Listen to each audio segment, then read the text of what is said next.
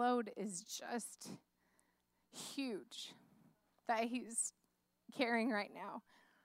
And um, I know the Lord's equipping him.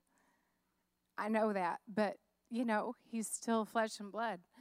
And I just want to pray for you. And so, as many that want to, you all are welcome to come and surround him. But we're going to lift up our brother and our pastor. I know he has a word for us tonight, and I just want us to be prepared for that. And we're going to lift him up. Father God, we come before you, Lord. In the name of Jesus, Lord, I just ask that you would reveal to him, Lord. Show him, God, the words, Father. May they come alive, Father, as he's preaching the word, as he's sharing, God, what you have tonight for him, Lord. And God, in the messages to come, Lord, I just pray that it would just come to life to him, Lord. Make it clear, Holy Spirit, in his life. Give him revelation knowledge that is new, Father, that is specifically for him, but specifically for those around him in this church, Lord. I pray, God, that you would just continue to equip him, give him the strength that he needs, Lord. God, we know that nothing is impossible with you, Father, and that you are already equipping him, Lord. But I just pray for a special dose, Father, a special dose of strength and energy and God, a renewed focus, a renewed determination, Lord, to do the work, Father, that you have called him to do, Father.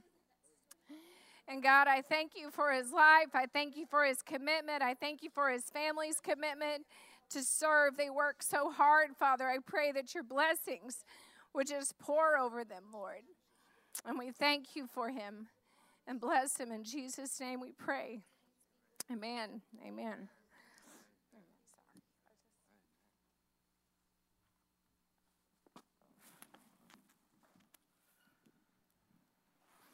Well, I'm thankful, Lord. I knew I was going to get hot. It's kind of funny because in uh, discipleship this afternoon, I was telling Malachi, I said, I, I really don't know how. I said, uh, I don't know how. I said, the only thing that I can tell you is that it's only through Jesus, it's through His Spirit that I'm I said, I, I put it on an Excel spreadsheet. I said, we had to do that. And I said, it doesn't make any sense because I don't have enough time in the week just for school. But it's amazing what happens when you trust. And it's amazing what happens when you rely on the Lord because that does so much. And it's the only reason I'm able to have the time and still have time for my children and that's that's that's my goal. Yeah. I was telling Malachi, I said, you know, my goal is I, you know, I I want to be able to deliver the word, and the Lord told me to go to school, but I said, my goal is whenever I'm promoted.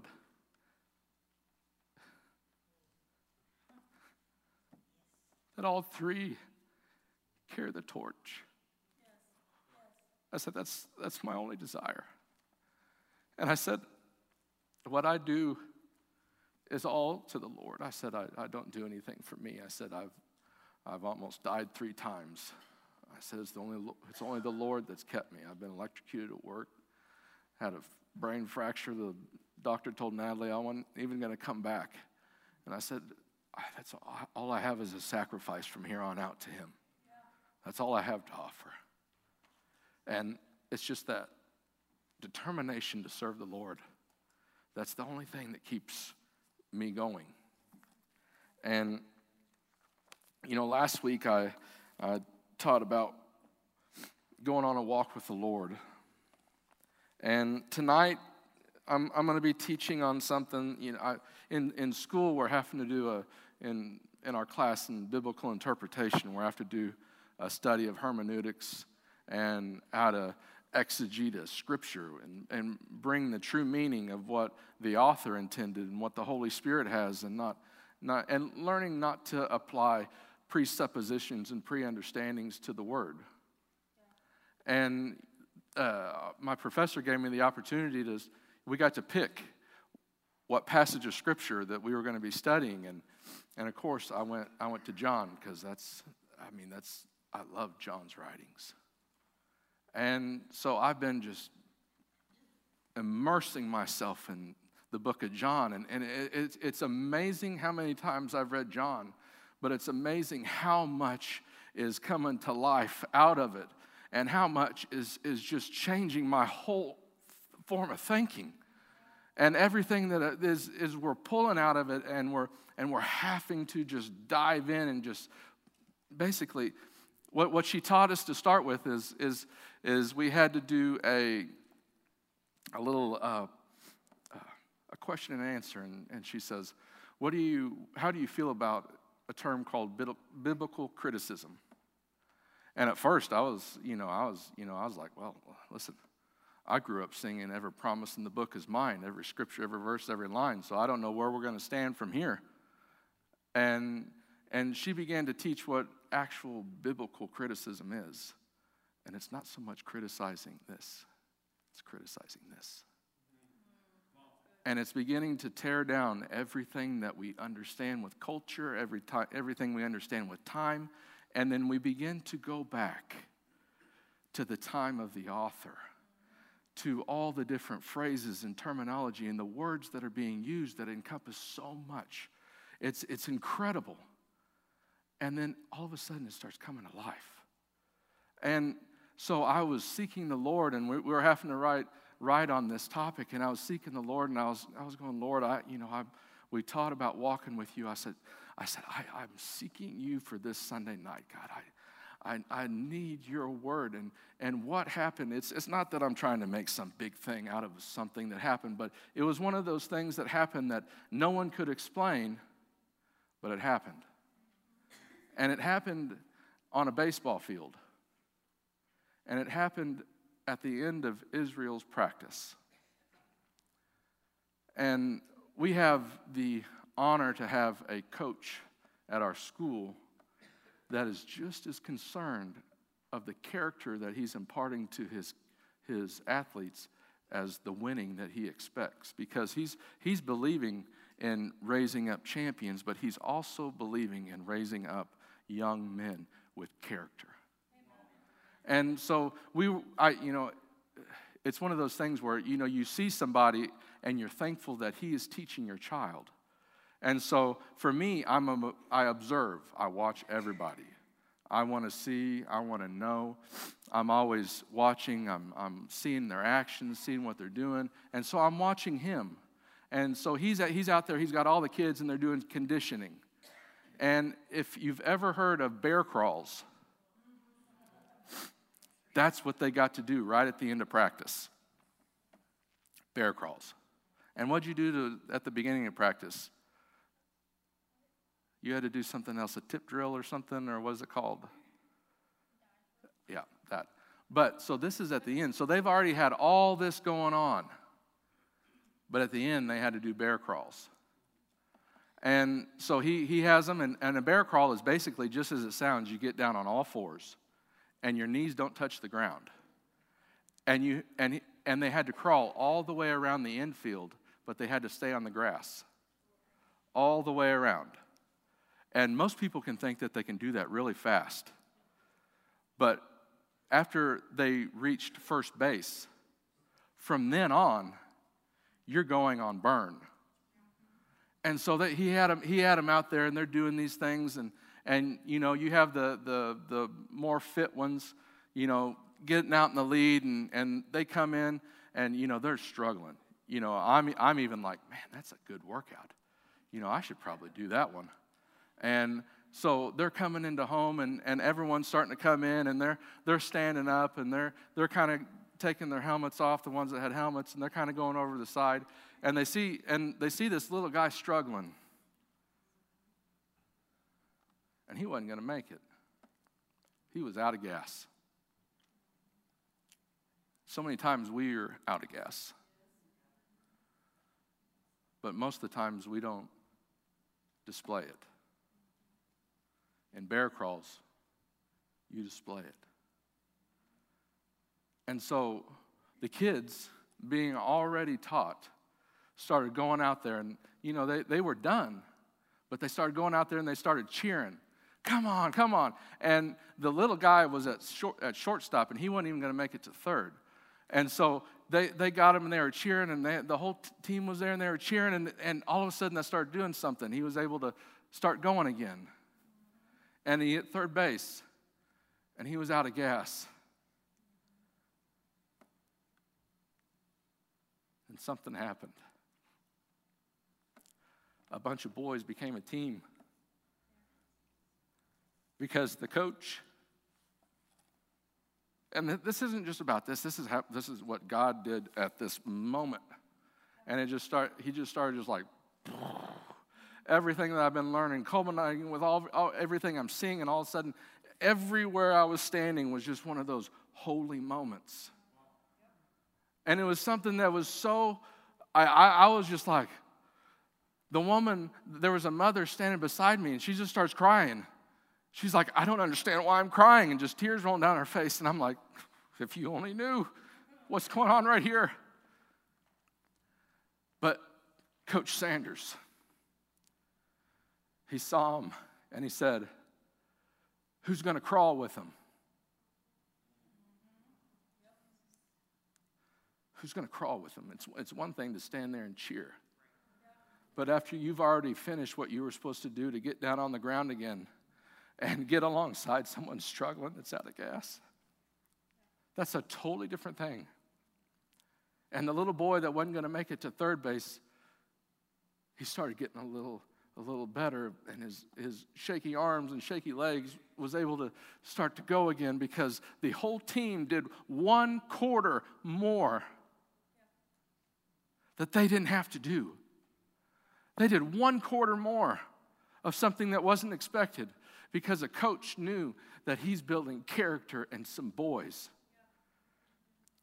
And he knew the ones that's going to get it. And he said, Who's going to crawl? And they all got down on their hands and knees and they started counting. And he made it home. And the Lord, in that, in that moment of just me just, just being like, Lord, and you can put the picture up. I took a picture.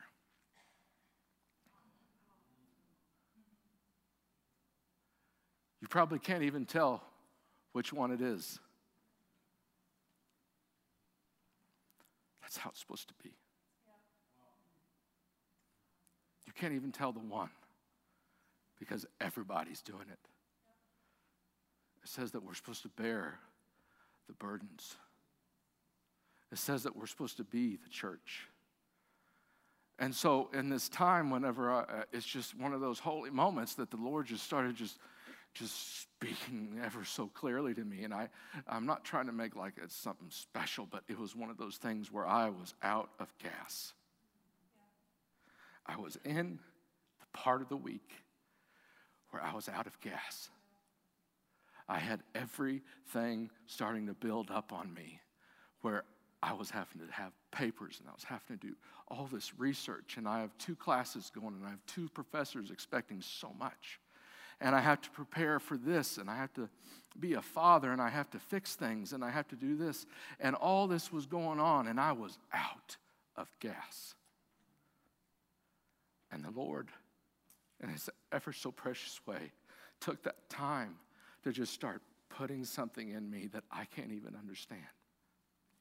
And he started revealing something to me about him that I can't even begin to even relate to you because it was one of those things that it was this intimate time where he was just, it was like Niagara Falls hitting me. And he started taking me through this scripture. And he started, he started moving me through. And as I was watching this coach teach these young men how to become men, and, and the unity that is being formed here. He said, Go to John, John 17. He said, Go to John 17. And so I, I went to John 17. And he said, this, this is my prayer. This is my prayer. And so, to, to understand the heart of our Savior, to begin to understand everything that he is to us. You know, it's not just about it's about being with him, but it's also about understanding who he is. It's about understanding the way that he loves us so much and how he wants so much for us to know who we are and for us to understand that he is a friend that sticketh closer than a brother and he, he builds us up in our weakest moments and when we're out of gas he's there but it's all through this word called unity. That's what i preached on last week where jesus says i and the father the father and me he and you and you and him. Whenever we start understanding this, this simple yet something that we often don't understand about how God and all that He is, in the vastness of who He is, how, how we couldn't even begin to understand all that He is His power, His majesty, His, how He spoke us all, how He created, how He continues to hold each and every one of us whenever. How can a God do that? A loving God. And so, whenever we start looking at who Jesus is, it says that we know God because we see Jesus. He says he came to earth so that we might know God.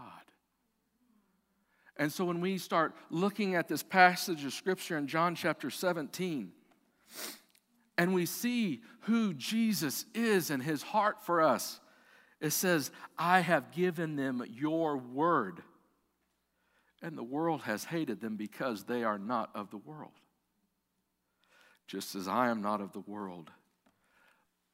And it says, I do not ask that you take them out, but that you keep them from the evil one.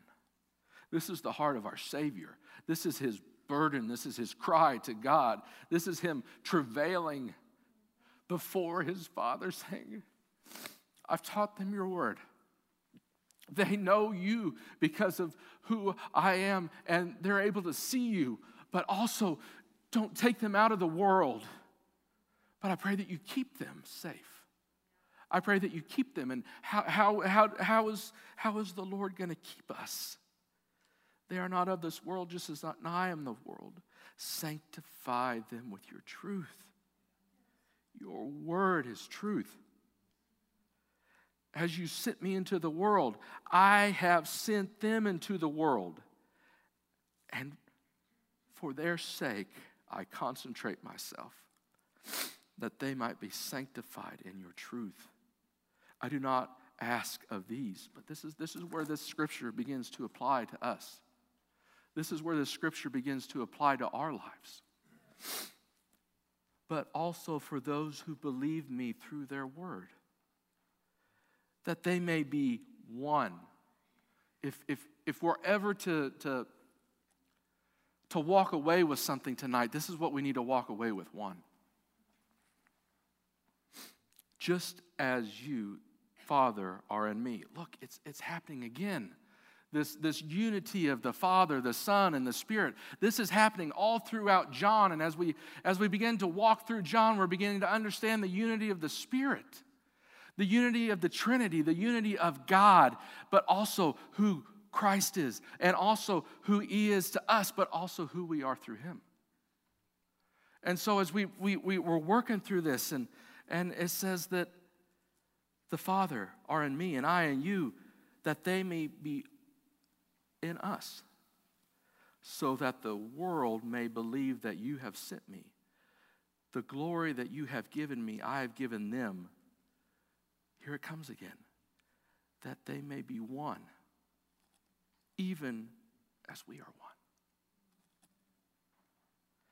I and them, you and me, that they may become perfectly one. So that the world may know that you have sent me and you have loved me even as you've loved me, that you may love them even, even as you've loved me. This is something that if we, if we were to understand, if we're to understand who Christ is, we need to understand what his prayer is for us. When we, when we begin to understand his heart and his prayer, every word, every passage, Everything that we can begin to apply to our lives begins to come to life when we become in unity with Him, but also when we become unity with one another. When we begin to, to set aside all of our hangups, our desires, our, our things that we work through, and our personality differences, and, and we begin to see the prayer of the God we serve. As we begin to see the prayer of the God we serve, we begin to say, Lord, this is your heart for us. This is what we're supposed to be. But it goes even further than that. This is where the Lord started just, just driving something home in me. And, and he took me to the Last Supper. The Last Supper, this, this sacred moment, this thing that we still celebrate, this thing that we, we offer ourselves to Him. But that night, you have 12 who were not in unity. When we, when we step back and we start looking at this passage of Scripture, and we need to understand the customs of that time, you had 12 disciples and Jesus. What they're supposed to do is they're supposed to wash feet before they sit and they have this sacred time of Passover. But you have these 12 disciples who were so worried about being the top disciple that no one was going to get the water and no one was going to get the rag. They were so caught up that they didn't want to be the one who had to do it. And we see our Savior get up and do something. And something begins to come alive in 12 men because they see something worked out that the, the rabbi got down and washed feet. And Peter said, Don't wash my feet. And Jesus said, You can't have me. if I don't get to wash your feet? What, what is this teaching us? What, if, we, if we start applying just this part of the Last Supper to John chapter 14, verse 21, what, what, what can we start gaining from this? It says that if you love me and keep my commands, it says, whoever has my commands and keeps them, it is what? He it is who loves me. And he who loves me will be loved by my Father, and I will be and I will love him and manifest myself to him. Now we're going to come right back to this verse at the end. But I wanted us to see just this passage of scripture. Because one thing that we need to understand is serving empowers unity. If, if we are to be the church, we got to wash some feet. What is, how does that apply to us? It means that we humble ourselves. It means that we serve others. It means that we bear the burden of the church together if, we if, we, if we're ever to understand unity, it's never a one man show, it's never a celebrity show. It's not. That's not what God put in place. That's what America has put in place through our culture. And the most important thing we need to understand about culture is our culture is individualistic. That's what it is. That one's been drank out of. And I don't know when it was drank out of last. But to understand the individualistic culture is to understand that we are about me. See, the culture in this time, in this, when, when John was writing this gospel, and when this happened with Jesus in this time, they're not an individualistic culture at all. Everyone was a part of everyone's life. Everyone knew everybody. They had this thing where they, they even had communal living. This, this, this isn't something that is we even understand. But whenever we begin to just dissect this and say, what does this even mean? They were already closer than we are now. And God wants them to become one even more? How, does this happen? And so we look at, at Peter, the one who, who said, Jesus, don't wash my feet, don't. Because what, what happened at that moment was all of a sudden conviction ran all over him.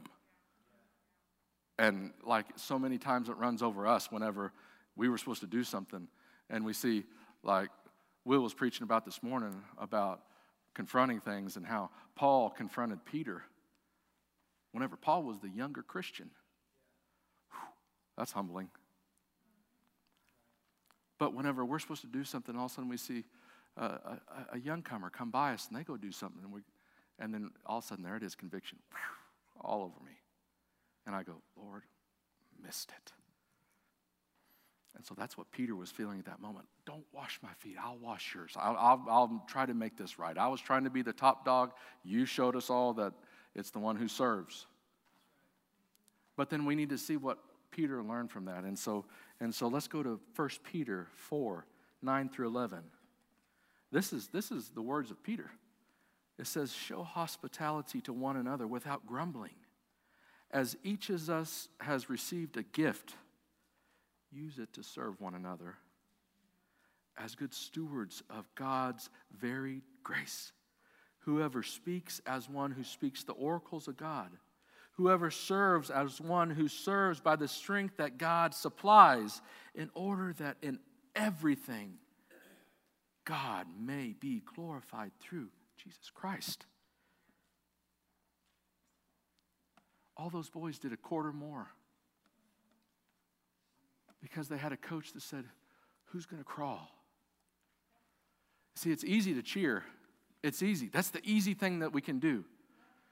That's the easy thing. We all get up there and come on, you can do it. Come on, you can do it. We, you, we know you can do it. God will strengthen you to do it. Who's going to crawl? That's when a church becomes his church. Another thing that happened as I was standing there and the Lord was just dumping this thing on me. Psalms chapter 33, 1 through 3. This is something that we, we, we're, we're, working on something in our lives, and we're working on something on Sunday nights where we're saying, God, we need you. We need your Holy Spirit to empower us. God, we're calling for revival. We're calling for this. We, we need you to move in our house. We need you to move in all these things.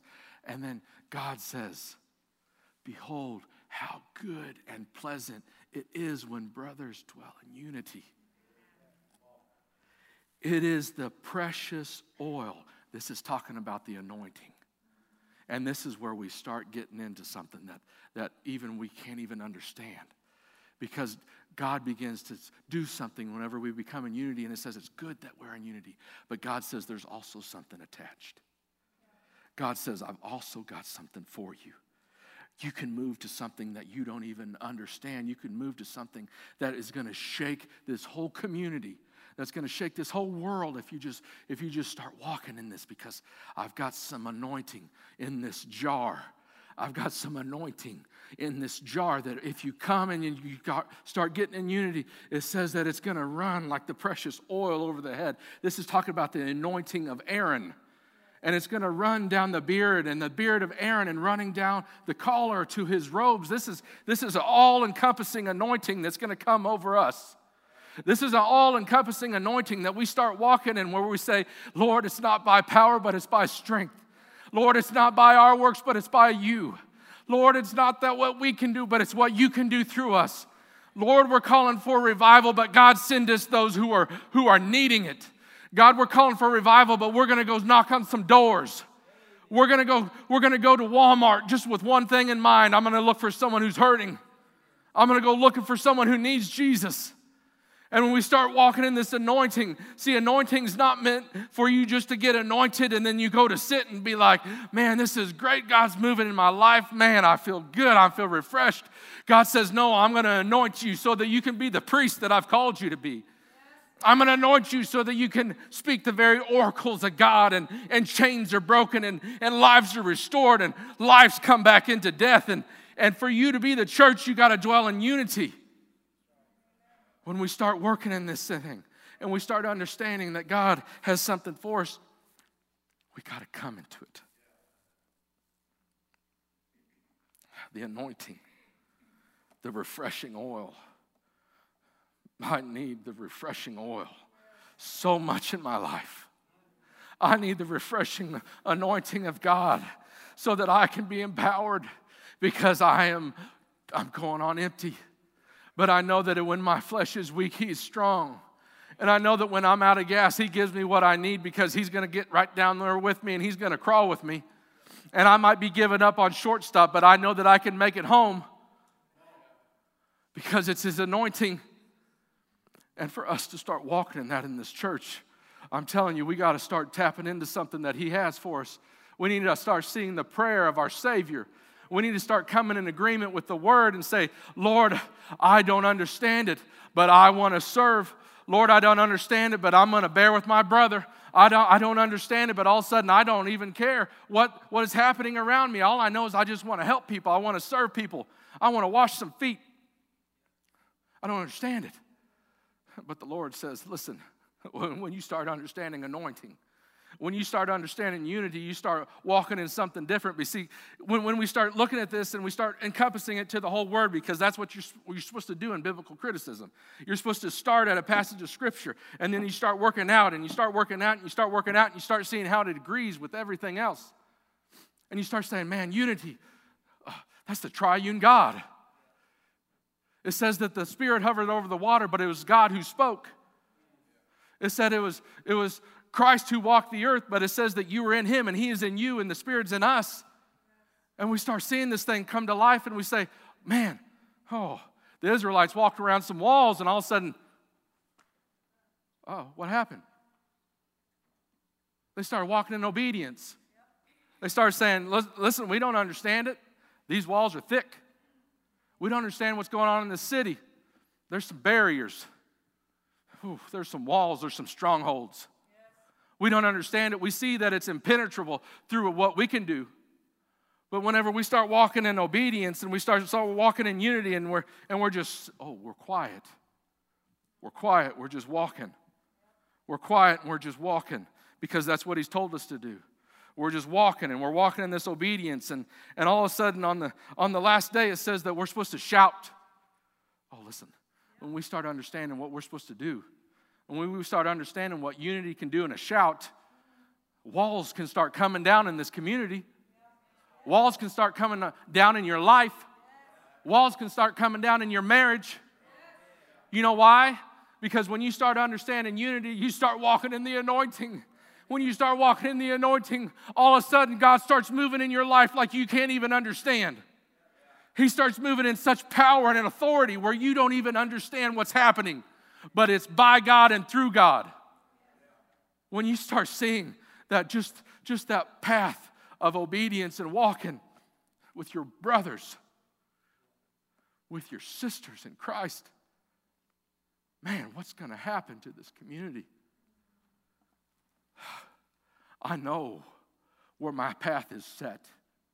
I know where my path is set. I know what I have to do because I have to go and totally dependent on Him. I can't do it on my own. I can't do it through my strength. I can't do it through anything that I possess.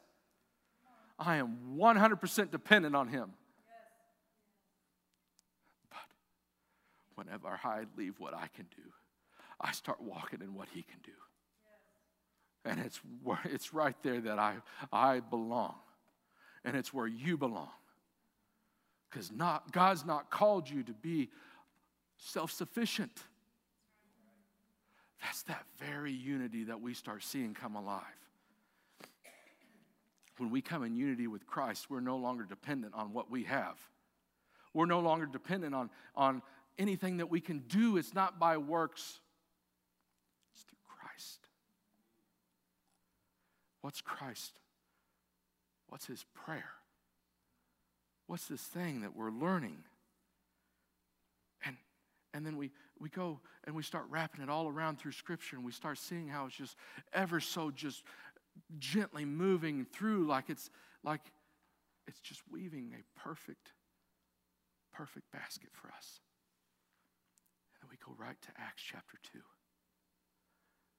And then we see how men who learned to wash feet began to see the power of coming together. Because in Acts chapter 2, the Holy Spirit wasn't given yet, but it says they were together in one accord. They were together in one accord. What does that mean? It means they were in unity. They were coming to absolute dependence on Him. He physically was sitting at the right hand of God everything that they were seeing, everything that, that they were trying to understand was everything. Rome was against them. Israel was against them. Their families were against them. You have to understand the culture of that time to start seeing all this start happening and to see that they were absolutely 100% dependent on God. 100% dependent.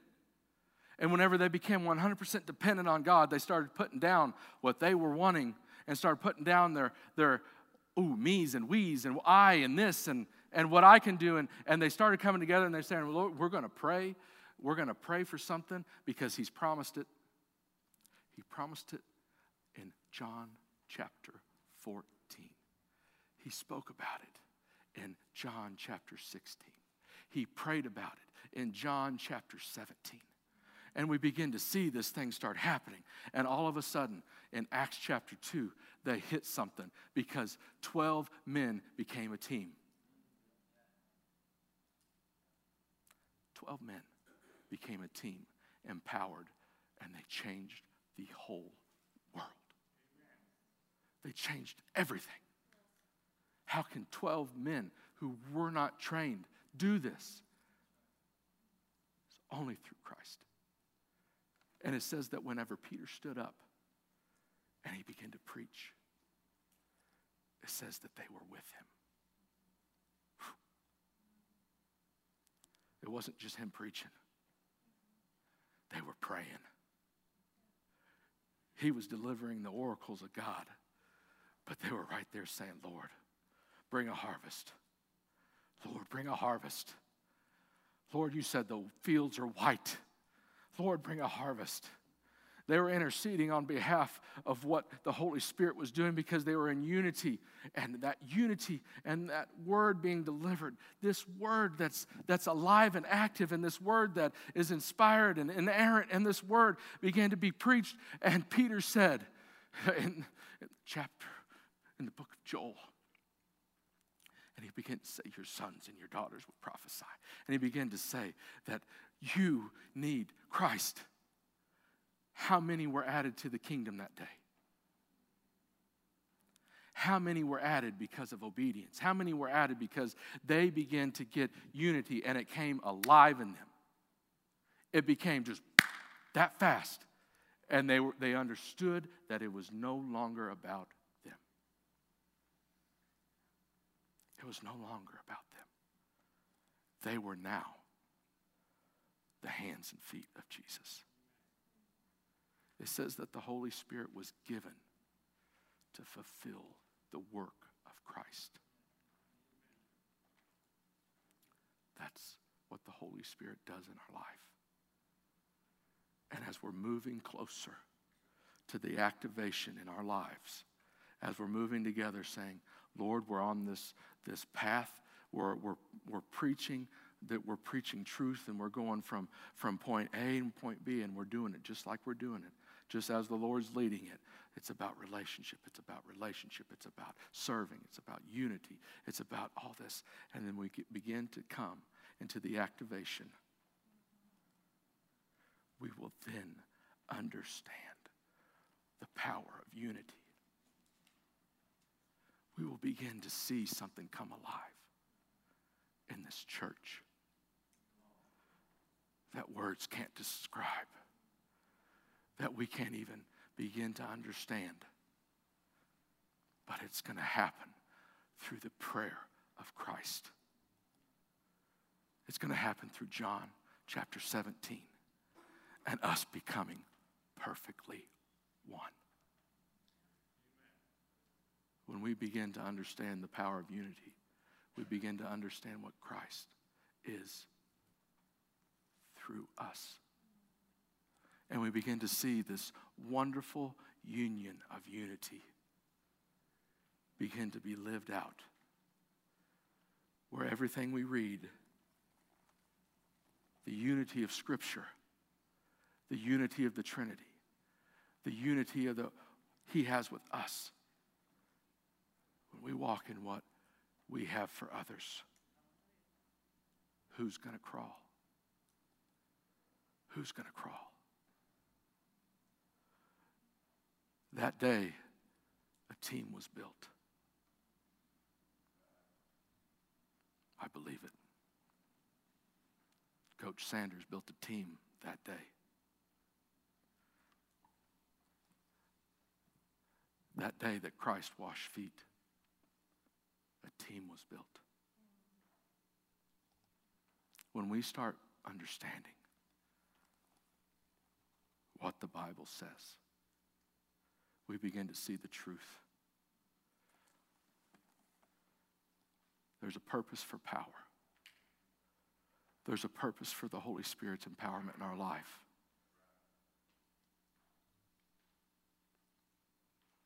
But there's also a commandment attached. And when we understand that commandment, we walk in Psalms chapter 133. It's good. It's good. Behold, how good and pleasant it is when brothers dwell in unity. It's like a precious oil. This is that anointing. When we start walking in this, the Lord's going to start anointing. When the Lord starts anointing, eye has not seen, nor ears heard all that Christ is going to do. I believe that. I know that to be true. I know it to be true. I've seen it. And we need to grab hold of what this is. This isn't, we're not just going through life, we are on the mission field each and every day. Unity with the Spirit compels us to call all men unto him. When we begin to understand that call, each and every one of us are called. When the Holy Spirit works through us, it says that he draws all men unto him. He's not drawing them to you, he's drawing them to him through you. Tonight, it's good that brothers dwell in unity. It's good that we begin to see this, this passage of Scripture come alive. Because when we start understanding this life giving principle, this church is going to come to life. And not just this church, every church around here. It's not the goal of one church. When we start understanding the unity, it doesn't only apply to us. The very call of Christ is the church. It's not segregated.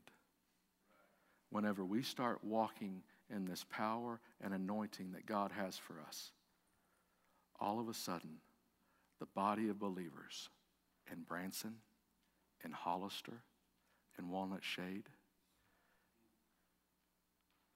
How, how, how, much further? How, how much further can we go? How much further can he go if we understand that this isn't about us? It's about him. Tonight, just as I was prayed for, I came here to pray for those who are tired.